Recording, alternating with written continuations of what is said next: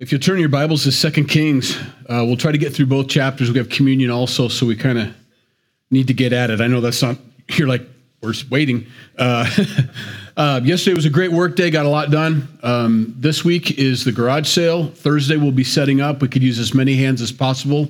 We'll probably start around 9 30, 10 o'clock here. If you want to come help set up tables, get things organized, pick up all the chairs, get stuff that isn't for sale, put in rooms and all that. We need all the stuff from the garage brought over here. So trucks are handy, trailers are handy just to make a couple trips. Um, so, anyway, Thursdays are set up. Friday and Saturday are the actual garage sale times. Today um, at, uh, at 7 o'clock, We'll be meeting at the pool if anybody wants to come here in town, and we'll be doing baptisms and then swimming until nine o'clock. So if you're only coming for the baptisms, uh, come to the Maryville Aquatic Center at seven thirty. That's when we'll do them. We're gonna give people time to get there, get changed, and all that, and play around, do whatever. Then we'll kind of halt everything, get everybody over where we're going to do the baptisms and, and so on. If you've received Christ as your Lord and Savior and you've never been baptized and you want to do that, just let me know or just come. And and uh, I've got two for sure um, but we may have more. We don't know. Um, so just let me know, or just show up, and, and we'll baptize you. So that's today at seven o'clock is when we is when it opens, and then seven thirty are the baptisms. Okay. All right. Chapter sixteen. More kings, um, but some really good stuff in these two chapters. But I need to get through them both because they go together. In the 17th year of Pekah, the son of Remaliah, Ahaz, the son of Jotham, king of Judah, began to reign. Ahaz was 20 years old when he became king and reigned 16 years in Jerusalem. He did not do what was right in the sight of the Lord, as his father David had done. But he walked in the ways of the kings of Israel. Indeed, he made his son pass through the fire according to the abominations of the nations whom the Lord had cast out from before the children of Israel. And he sacrificed and burned incense on the high places, on the hills, and under every green tree. Idolatry would permeated the northern nation there. Um, difficult time to be a, a, part of the remnant, part of those that just wanted to believe. It was uh, they were surrounded by constant pagan idolatry. Uh, which is not how it was supposed to go. The, the, the Bible documents Ahaz as not quite as bad um, um, as the the other guys in Israel, but definitely didn't walk like David. In fact, to the point where it mentions that he passed his son through the fire, which we're going to read a couple times here. Passing through the fire is child sacrifice. Um, one of the reasons God looked down on this land um, and said, You're going to be evicted. You have 400 years to repent from your pagan, horrible practices. And they didn't. And that was while the nation of Israel was in Egypt, giving them that 400 year gap, that time frame to repent. You're walking in the ways of death, but 400 years later, God brings them out of Egypt, evacuates or, or not evacuates, um, uh, evicts the people of that land and moves Israel in. Now Israel is doing the same thing they were doing, or really starting to pick up speed anyway.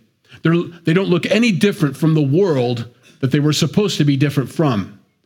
God chose the nation of Israel to set his love on them that the world might see an example of his love for people and what it looked like to be uh, their pe- or his people and for them to have him as their God so that the rest of the world would do that. That's what happened in Egypt. When Israel left Egypt, many of the Egyptians went with them. Many of the other nations that were trapped there also went with them. Many people were following the true and living God, which is what God's heart is all the time.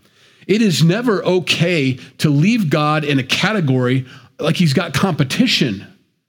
I think sometimes we need to remind ourselves of that as Christians, and I hope this, these two chapters really drove it home for me again.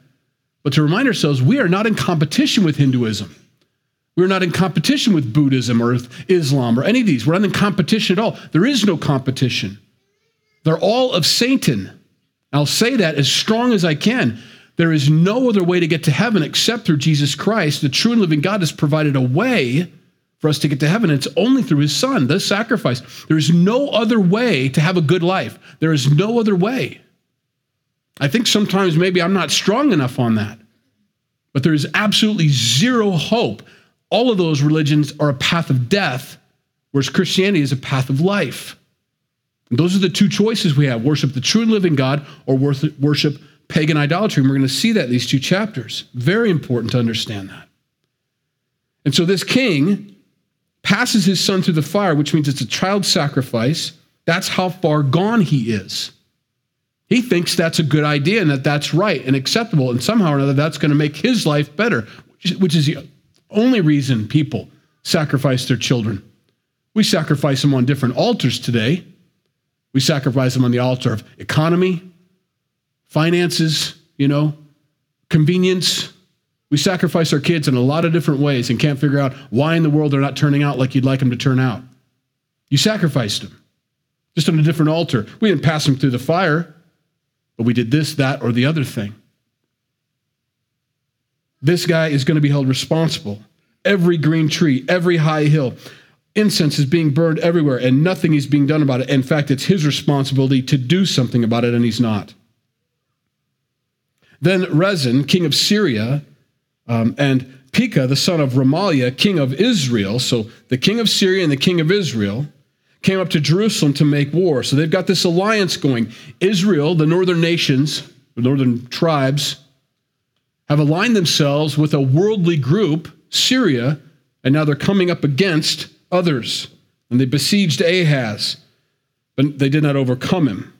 At the time of Rezin, a king of Syria, uh, captured Elath uh, for Syria and drove the men of Judah from Elath. Then the Edomites went to Elath and dwelt there uh, to this day. It's not left vacant, it's not left unoccupied. They got rid of the Judah folks and moved in the Edomites. So Ahaz sent messengers uh, to Tiglath and Pileser, king of Assyria. I need an ally. So we've got Syria and Israel. Now we've got Ahaz and Assyria, different group, in case you didn't know that, saying, and this is what the king of Judah says to this worldly group. Please make note of this. I am your servant and your son. Come up and save me from the hand of the king of Syria and from the hand of the king of Israel who rise up against me. That is not something that a worshiper of the true and living God says to a man, ever. These are things you say to your God. I am your servant. I'm your son. Come deliver me. But he's not going to the true and living God, he's going to the world. He's trying to figure out a way around this. Uh, maybe I just need an ally. Maybe I need, maybe, who knows? And Ahaz took the silver and gold that was found in the house of the Lord and in the treasuries of the king's house and sent it as present to the king of Assyria. So now he's giving God's money to this king of Assyria to save him. So the king of Assyria heeded him. Why not? It's a mercenary. For the king of Assyria went up against Damascus and took it, carried its people captive to Kir, and killed Rezin. Now, at this time, meanwhile, in another part of the country, Isaiah is prophesying to the nation of Israel. And in fact, speaking directly to this king at this time to return to the Lord. God is always calling people back, always.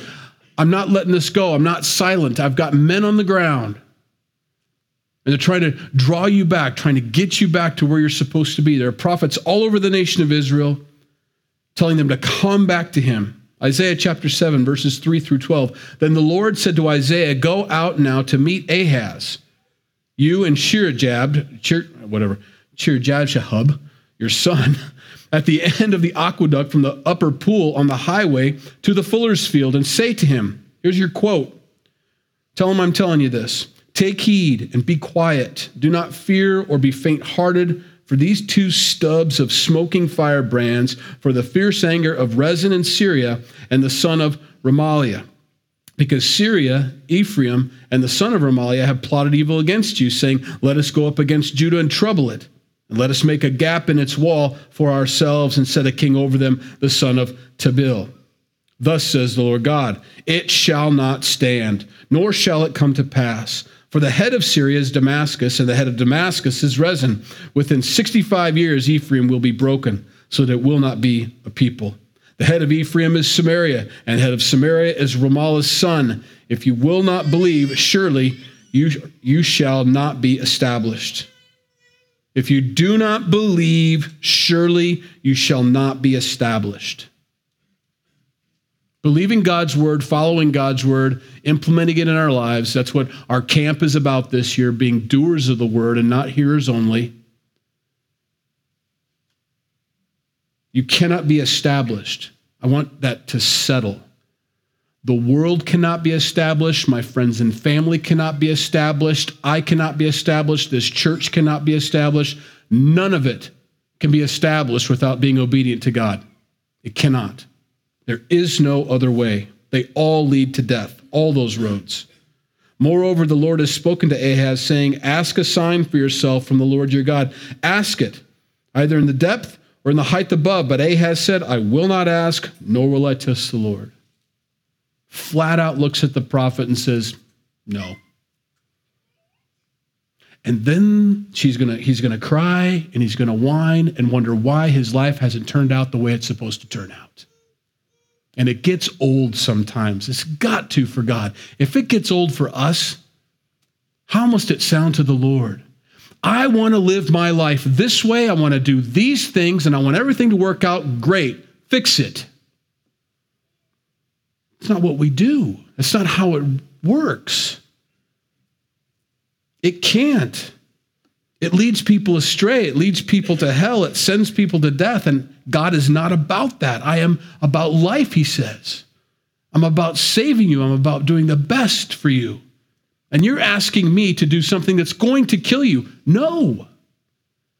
And like spoiled kids, sometimes we stomp off to our room and give him the silent treatment. It's frustrating. It's got to be. I'm your servant, the king of, well, the king says. Now, King Ahaz went to Damascus to meet Tiglath. We're back in 2 Kings chapter 16. The king of Assyria, and saw an altar that was at Damascus. And King Ahaz sent to Urijah, the priest, the design of the altar and its pattern according to all its workmanship. So this guy is on a tour of another country, sees this really cool altar. I mean, we don't have anything like this back home. remember what he's comparing it to the altar of the Lord. This is amazing. According to its workmanship. Then Urijah the priest built an altar according to all that the king uh, Ahaz had sent from Damascus. So Urijah the priest made it before King Ahaz came back from Damascus. So he's on this tour, sends a runner back with the plan, says, We've got to have this. You've got to do a remodel. This is a remodel. We've got to remodel the tabernacle. We've got to remodel the temple. We've got to remodel the way we worship. These guys got it down, man. I mean, this is so much better than that ugly bronze thing we've got sitting out in front of the door. This is going to, I mean, it's nice. Priest is like, sure. He gets it built before he gets back. So he burned his burnt offering, his grain offering, and he poured his drink offering and sprinkled the blood of his peace offering on that altar, that one. He also brought the bronze altar, that old one, that one that was designed by God and given to the nation of Israel as a mock up of what it looks like in heaven. I mean, it is divine in inspiration and in construction. And he set that on the north side, it says. He took it from before the Lord, from front of the temple, from between the new altar and the house of the Lord, and put it on the north side of the new altar. We want to keep it, but kind of over there, it's ugly, you know, sentimental value. Look what he does here. Then King Ahaz commanded Urijah the priest, saying, On the great new altar, burn the morning burnt offering, or yeah, burn the morning burnt offering, and the evening grain offering, the king's burnt offering, and his grain offering, with the uh, burnt offering of all the people of the land, their grain offering, their drink offerings, and sprinkle it on the blood of the burnt offering and all the blood of the sacrifice. Use the new altar. And the bronze altar shall be for me to inquire by. That's that's really only the direct line to God we have, so we've got to keep it. so keep that we're going to do the, uh, the new altar over here. Oh, does that not just show sometimes our life? I'm going to worship God this way, and that's going to be great and all that. But yeah, I know the Bible's where He speaks. I'm going to do that. Um, I sometimes get pictures, or guys will do, pastors will do things from their office, you know, um, whether it's a video or something like that. And behind them, inevitably, is what? Bookcases, because that's all we do is read and read and read and glean and learn and learn and bestow our wisdom upon the people right there. It drives me crazy. I want to do a video with a huge bookcase and just have a Bible sitting right there and have empty shelves and say, there's a groundbreaking new book. Um, here it is, you know, and pulled off the shelf. I pulled that from, that's a movie quote, by the way, but it's, it's true. You could have a stack of books, a stack of self help, the entire section of Christianity over here, and you've got the Bible over here, and I guarantee you this has way more than all of that combined. This over here is someone's regurgitated understanding of this over here. That's all it is. I'm animated today, can you tell? Oh, I got fired up reading this. Convicted, fired up.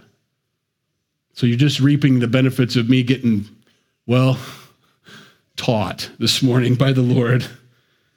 Please understand, I'm not pointing fingers at anywhere but myself.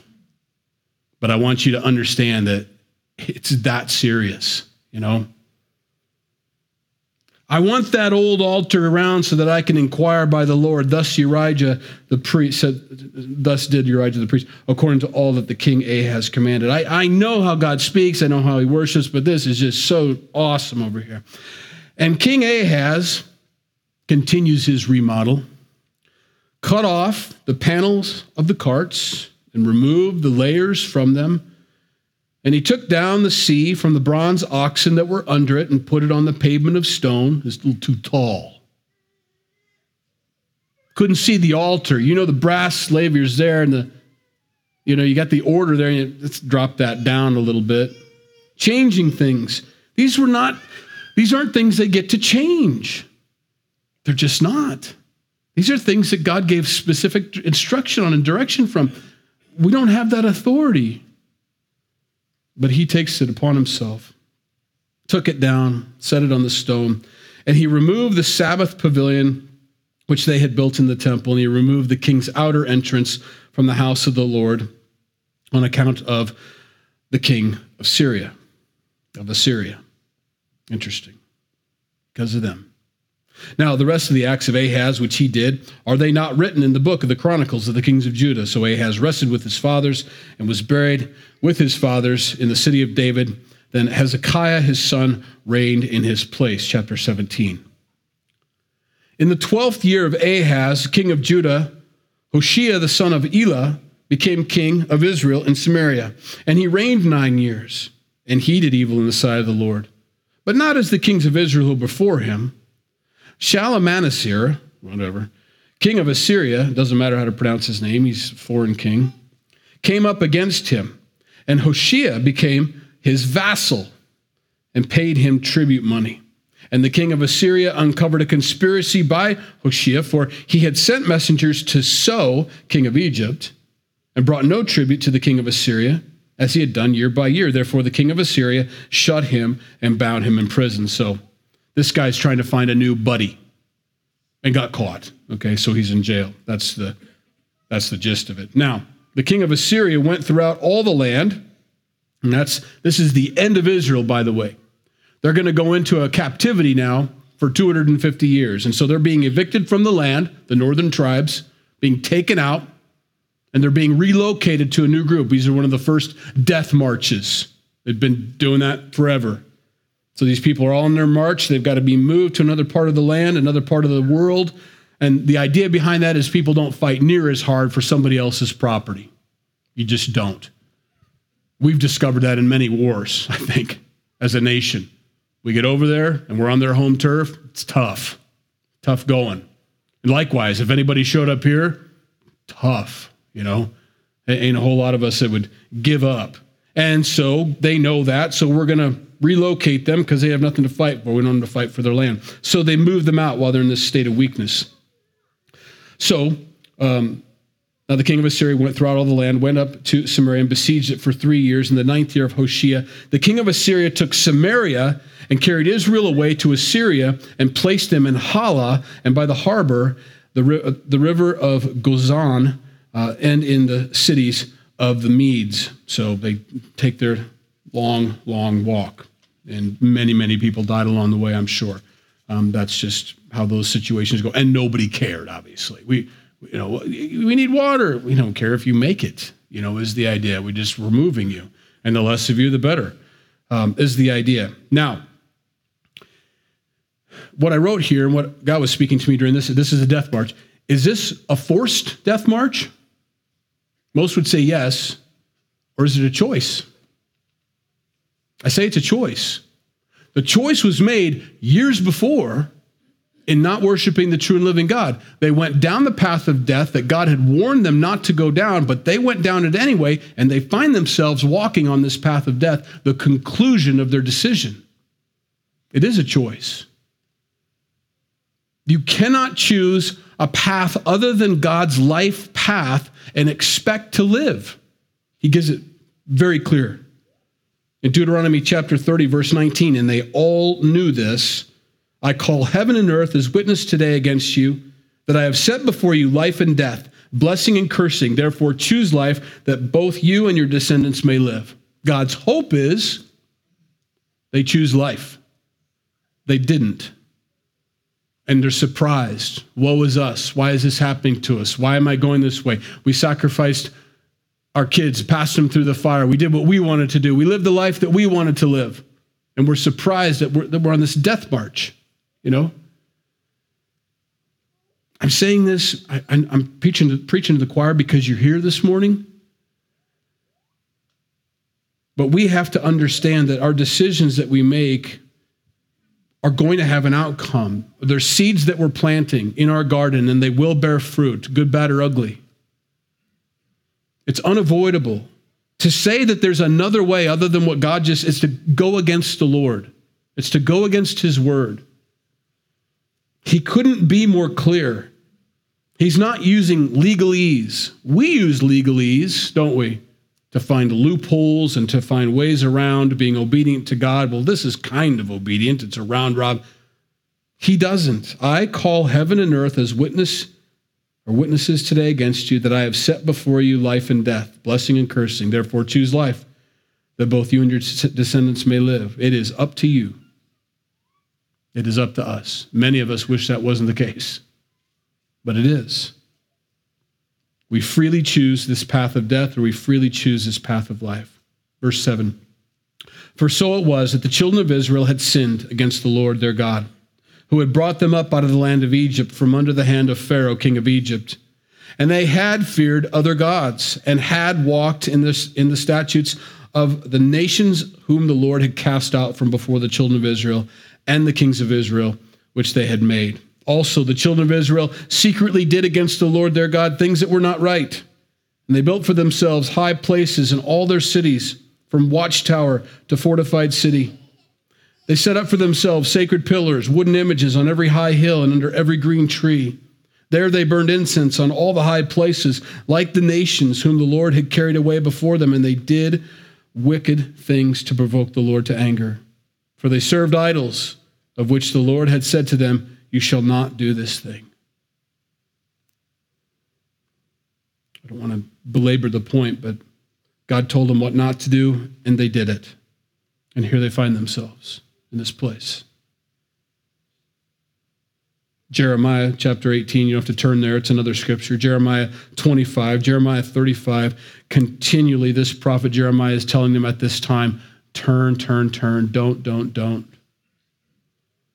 God's faithful witness of just that silent bronze altar off to the north is sitting there as a witness against them. As a high priest who's been doing this a long time, when this remodel took place, you have to wonder, you know, how many times they look at that bronze altar and feel really awkward about what they were doing? How many times did it take for that sacrifice to happen before they didn't feel concerned about that bronze altar on the north? Because I think you can become desensitized to it.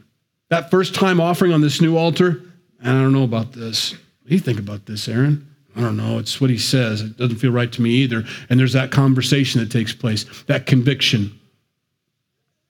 But three weeks later, four weeks later, bronze altar's got some dust on it, really not paying attention to it anymore, kind of pass it by. We can do that in our lives as Christians.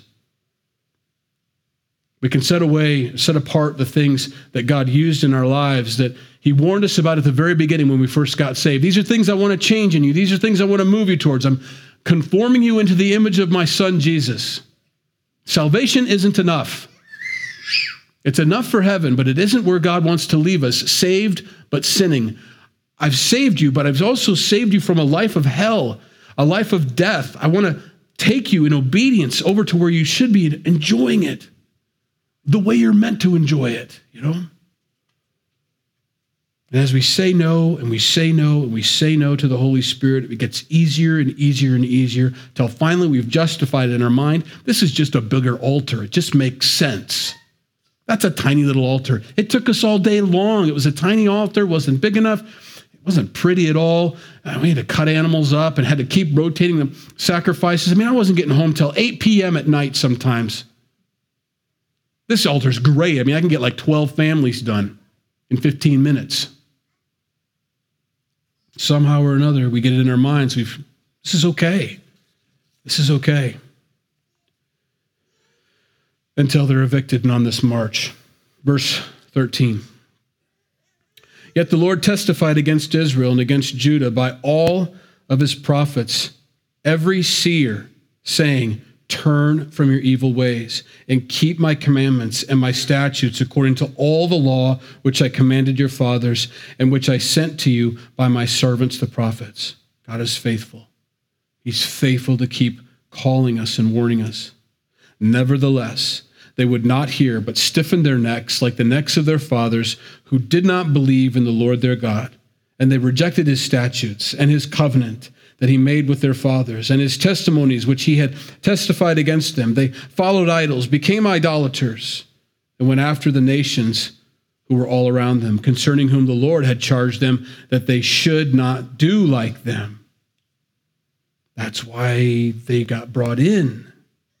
That's why Israel was moved in. So they left all the commandments of the Lord, their God, made for themselves a molded image and two calves. What is it with the calves?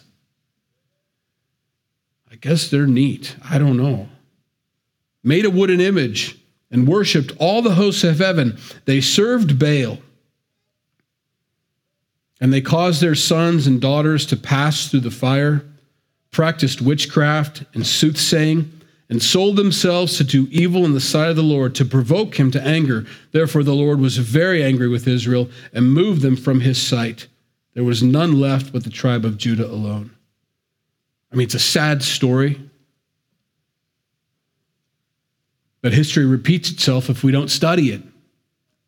It repeats itself in my life if I don't study this stuff. If I don't remind myself, oh, yeah, this, this path that I thought might be interesting to travel down is a path of death. Even though it doesn't feel like a path of death at first, even though it's subtly eating away and I'm really not noticing much, like a frog in that pot of water that's slowly warmed, the end is death. If the world seems to know how to handle it, the world seems to be okay. They seem to be doing all right. I mean, they sacrifice their kids on the idol. We don't word it that way. But we watch other people sacrifice their kids, and we they're okay. Kids are yeah, they're all right. You know, they turned out they turned out okay. How do you know? You know, God's word says they're not turning out okay. Well, yeah, but the gods that we serve now say that if we sacrifice them to Baal, if we pass them through the fire, that our there's going to be a blessing for our other kids. You know, it's and, and there's economically, and it's going to be better, and, and, those kids are going to be taken care of too. It's a sacrifice to this new God, and He's going to take care of them in the afterlife, and and somehow or another in our minds, we're like, it's going to be all right. I don't know what that wooden idol looks like in my life or in your life. I mean, I don't want to, but you could put specifics on it. We could give examples of these things, but only God and only the Holy Spirit can show you that. What is stealing away your worship from the Lord in your life? What causes my eyes to not want to do the things God has called me to do? What is the world enticing me with? What is pleasing to my flesh? What really gets me going? That causes me to walk away from the Lord. That's an idol. that needs to go. It needs to be cut down, it needs to be chopped down in your life, it needs to be thrown in the fire, it needs to be burned. Not put in a closet for later use until life gets better, because that's what's happening here. They're going to cry out, Oh God, oh God. And they're keeping the idols around. You can't do that. They've got to go. What do I do now? I'm on this death march. I find myself on the path of death. I realize that now. What do I do? You turn around. That's what repentance is. We turn around and we go the other way. 20 miles down the road, 100 miles down the road, 1,000 miles down the road. It doesn't matter. Turn around and start walking back. Immediately walk back to the Lord. Repentance. Also, verse 19 Judah did not keep the commandments of the Lord their God, but walked in the statutes of Israel, which they made. And the Lord rejected all the descendants of Israel, afflicted them, and delivered them into the hand of plunderers until he had cast them from his sight. For he tore Israel from the house of David, and they made Jeroboam the son of Nebat king. Then Jeroboam drove Israel from following the Lord and made them commit a great sin. For the children of Israel walked in all the sins of Jeroboam, which he did. They did not depart from them until the Lord removed Israel out of his sight, as he had said by all the servants of his prophets. So Israel was carried away from their own land to Assyria, as it is to this day. Then the king of Assyria brought the people of Babylon, Cutha, Ava, Ham- Hamath, and from Sepharvaim, and placed them in the cities of Samaria instead of the children of Israel. Wait, right? you, you think about them being taken captive, but you don't think of it the other way around. We're going to move in these other groups now into your land. This is our land. Not today, it's not. Not today. And it was so at the beginning of their dwelling there that they did not fear the Lord. Therefore, the Lord sent lions among them. These are the new inhabitants. They got moved in. So packs of lions are roving through these people, which killed some of them. So they spoke to the king of Assyria, saying, the nations whom you have removed and placed in the cities of Samaria into Israeli territory, they do not know the rituals of the God of the land. Therefore, he has sent lions among them, and indeed, they are killing them because they do not know the rituals of the God of the land. That's how they think. You're the God of the hills, you're the God of the valley, you're the God of the sky, you're a God of the sea, you're a God of this area here. Okay, what does this God want? So they would have to travel with this, like how to please the God handbook we're in the mountains, and what does he want? Oh, he needs that. Okay. We're in the God of Israel. We don't know what to do. Lions are killing us. He's going to be mad until we appease this God. Then the king of Assyria commanded, saying, Send there one of the priests whom you brought from there. Let him go and dwell there, and let him teach them the rituals of the God of the land. Then one of the priests whom they had carried away from Samaria came and dwelt at Bethel and taught them how they should fear the Lord. I mean, talk about God working in mysterious ways. It didn't work, unfortunately. However, every nation continued to make gods of its own and put them in the shrines and the high places which the Samaritans had made. Every nation in the cities where they dwelt, and men of Babylon made Succoth Benoth, and men of Cuth made Nergal, and the men of Hamath made Esh, uh, Ash, Ashma, and the Evites made Nibazah, I mean, come on, and Tartak and uh, Sepharavites burned their children in fire. What is it with that? How is that making sense to any of these people? It just blows me away every time I read it. How is murdering babies okay? But they're so accustomed to it, they're so used to it, eh, it's their choice. To Adramelech and to Anamelech, the gods of Sepharvaim. So they feared the Lord, and from every class they appointed for themselves priests and high priests who sacrificed for them in shrines of the high places. They feared the Lord, yet served their own gods. I mean, that is both chapters in a nutshell, right there. That one sentence. They feared the Lord, yet served their own gods. And you cannot expect blessing from that. but they did.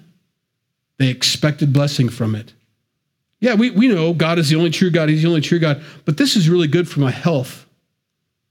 So I bend and stretch in specific positions to make myself better. I know it's Hindu, but I'm really not doing it that way.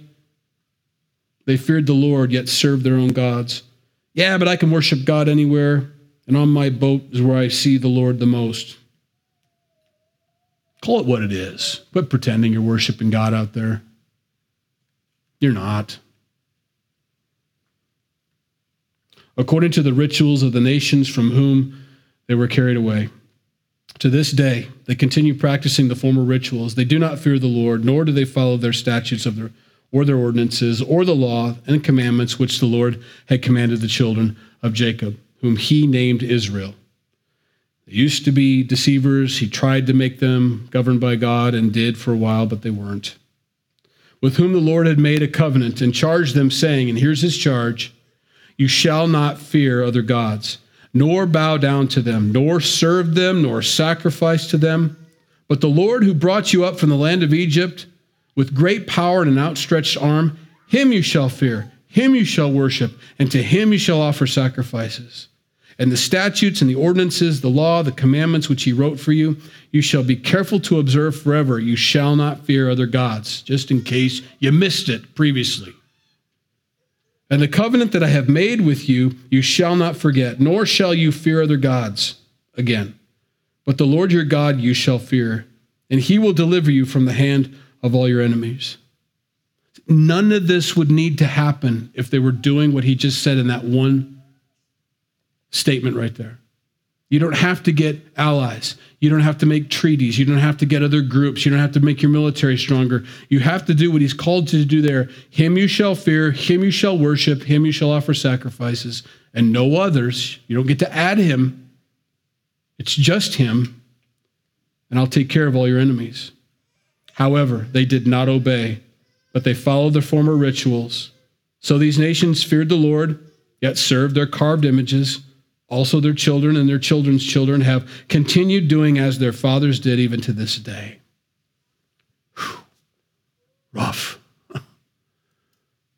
Final passage is 2 Corinthians 7:10.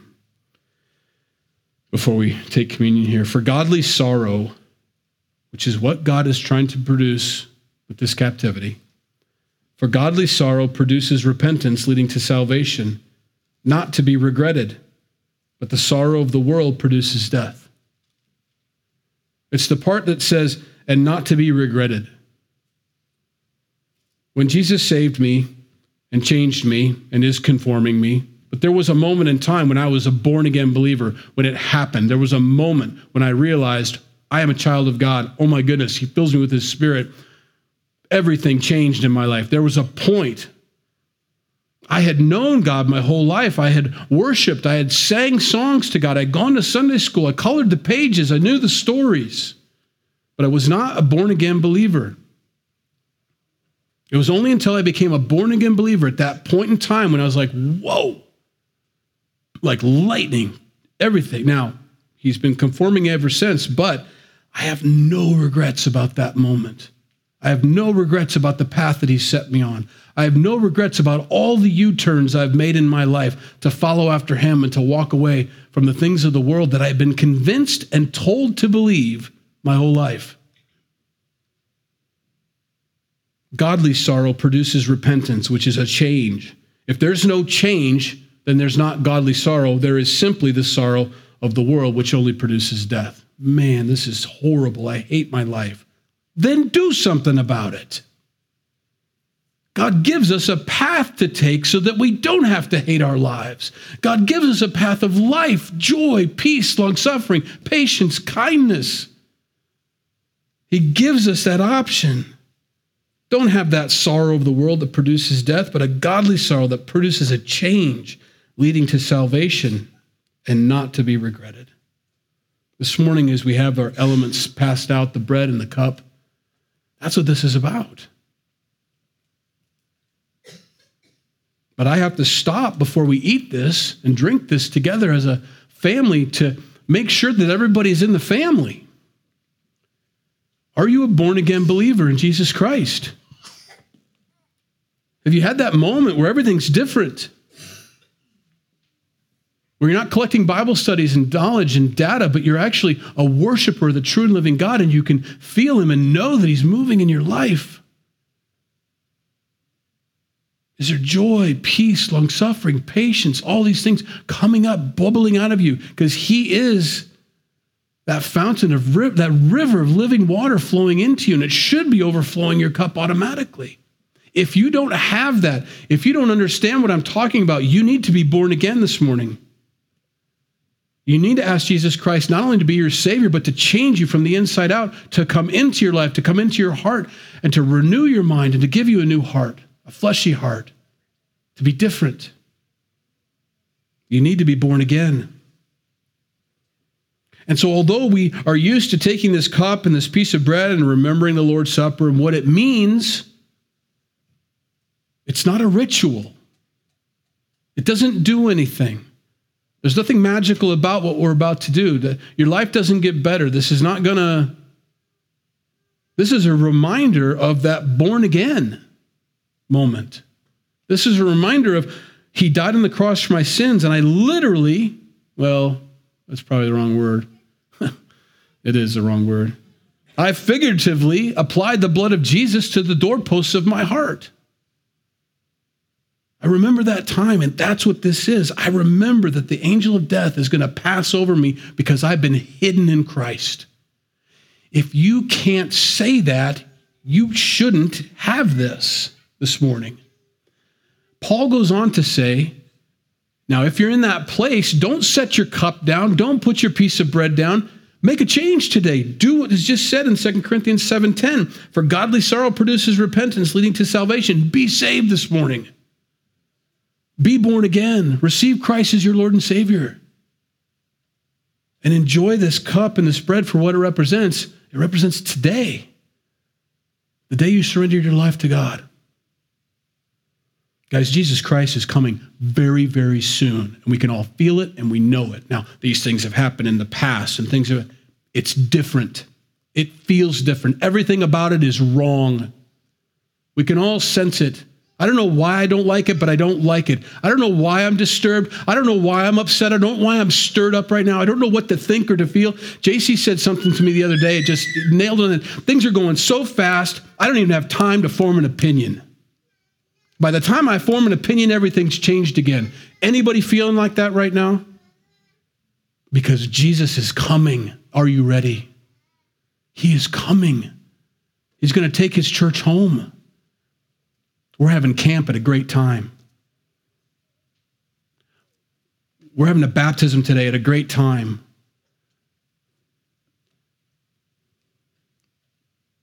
Please be saved. Please receive this salvation that God is offering you through his son, Jesus Christ. Please take that, hold on to it, grab it, Pull him as close to your life as possible. Ask him to be your best friend, to be your God, and begin to worship him, sing to him, pray to him, read his word like it's a love letter to you, like you've never read it before. Ask him to fill you with his Holy Spirit. Be changed, be born again. Let all the bitterness, all the anger, all the thoughts, all the doubts, leave them right here this morning and say, I don't know what to do with any of that stuff, but I do know what I need to do next, and that is to worship you, Jesus, because you are my only way. You are the only way for the world. Lord, we thank you for this time. We come together as a family, Lord. We're just so very aware and right now more than any other time in our lives how important it is to be as close to you as possible. To be walking in your ways, to be obedient to you, to not let you be in the back of our minds, but in the forefront of our minds. So this morning, here we are, worshiping, singing to you, thanking you for what you've done, reading your word, receiving it with gladness. Now, there are some here this morning that may have never been born again, but they want to this morning. They're feeling that tug on, your, on their hearts this morning. They're feeling that pull back to you or to you for the first time. And so they're crying out to you in their hearts Jesus, please be my Lord and Savior. I receive your gift of forgiveness. I repent of my sins, not with, not with worldly sorrow, but with godly sorrow. I turn from my sins this morning. I'm not walking in those ways anymore. I'm burning down those idols. I'm only going to have you in my life. I'm only walking with you. You're all that matters to me now. Everything else is not secondary, it just doesn't exist in my life anymore. You and you alone are worthy of my full attention in my life. I thank you for dying on the cross for my sins. I believe that with all my heart, that you were the one sent by the Father to die for my sins specifically. And I receive that this morning. I trust in that. I believe that. Lord, we want to be born again. We want our spirit revived. We want to be able to talk to you like we were supposed to be able to talk to you by the Spirit, to your Spirit. Reading your word with understanding, allowing your Holy Spirit to be our teacher and guide taking away all the sin, the backpack that we've been carrying around full of the weight of this world and our sin. We take it off and we leave it here this morning in this room. And we walk out free. We walk out with liberty in you. None of those things hold us back anymore. None of those things weigh us down, God. We thank you for that this morning. Thank you for taking away our sin. We're never to pick it up again. Lord, we thank you for this cup and what this bread represents. Lord, your broken body, the bread, your broken body on the cross, pierced, beaten, bruised for our iniquity, for our sin, for our transgressions. This little cup that represents your blood, it reminds us that it was your, by your blood that we're healed. It's by your blood, not our blood. The blood that these guys are offering up on this strange altar that was supposed to symbolize you being offered up one day for the sins of the world, we know what that means. We know that you died for the sins of the world at one point in time, past, present, and future. And so as we drink this juice together, as we eat this bread together, we're reminded of your sacrifice for us and how by your sacrifice we're going to heaven, that we're saved. And it is the only path of life. There is no other. We love you and we thank you this morning for all you've done for us and are doing for us. Now help us to proclaim this good news to the world in a world that is confused and does not understand what's happening and are scared. Help us to show them and tell them. In Jesus' name, amen.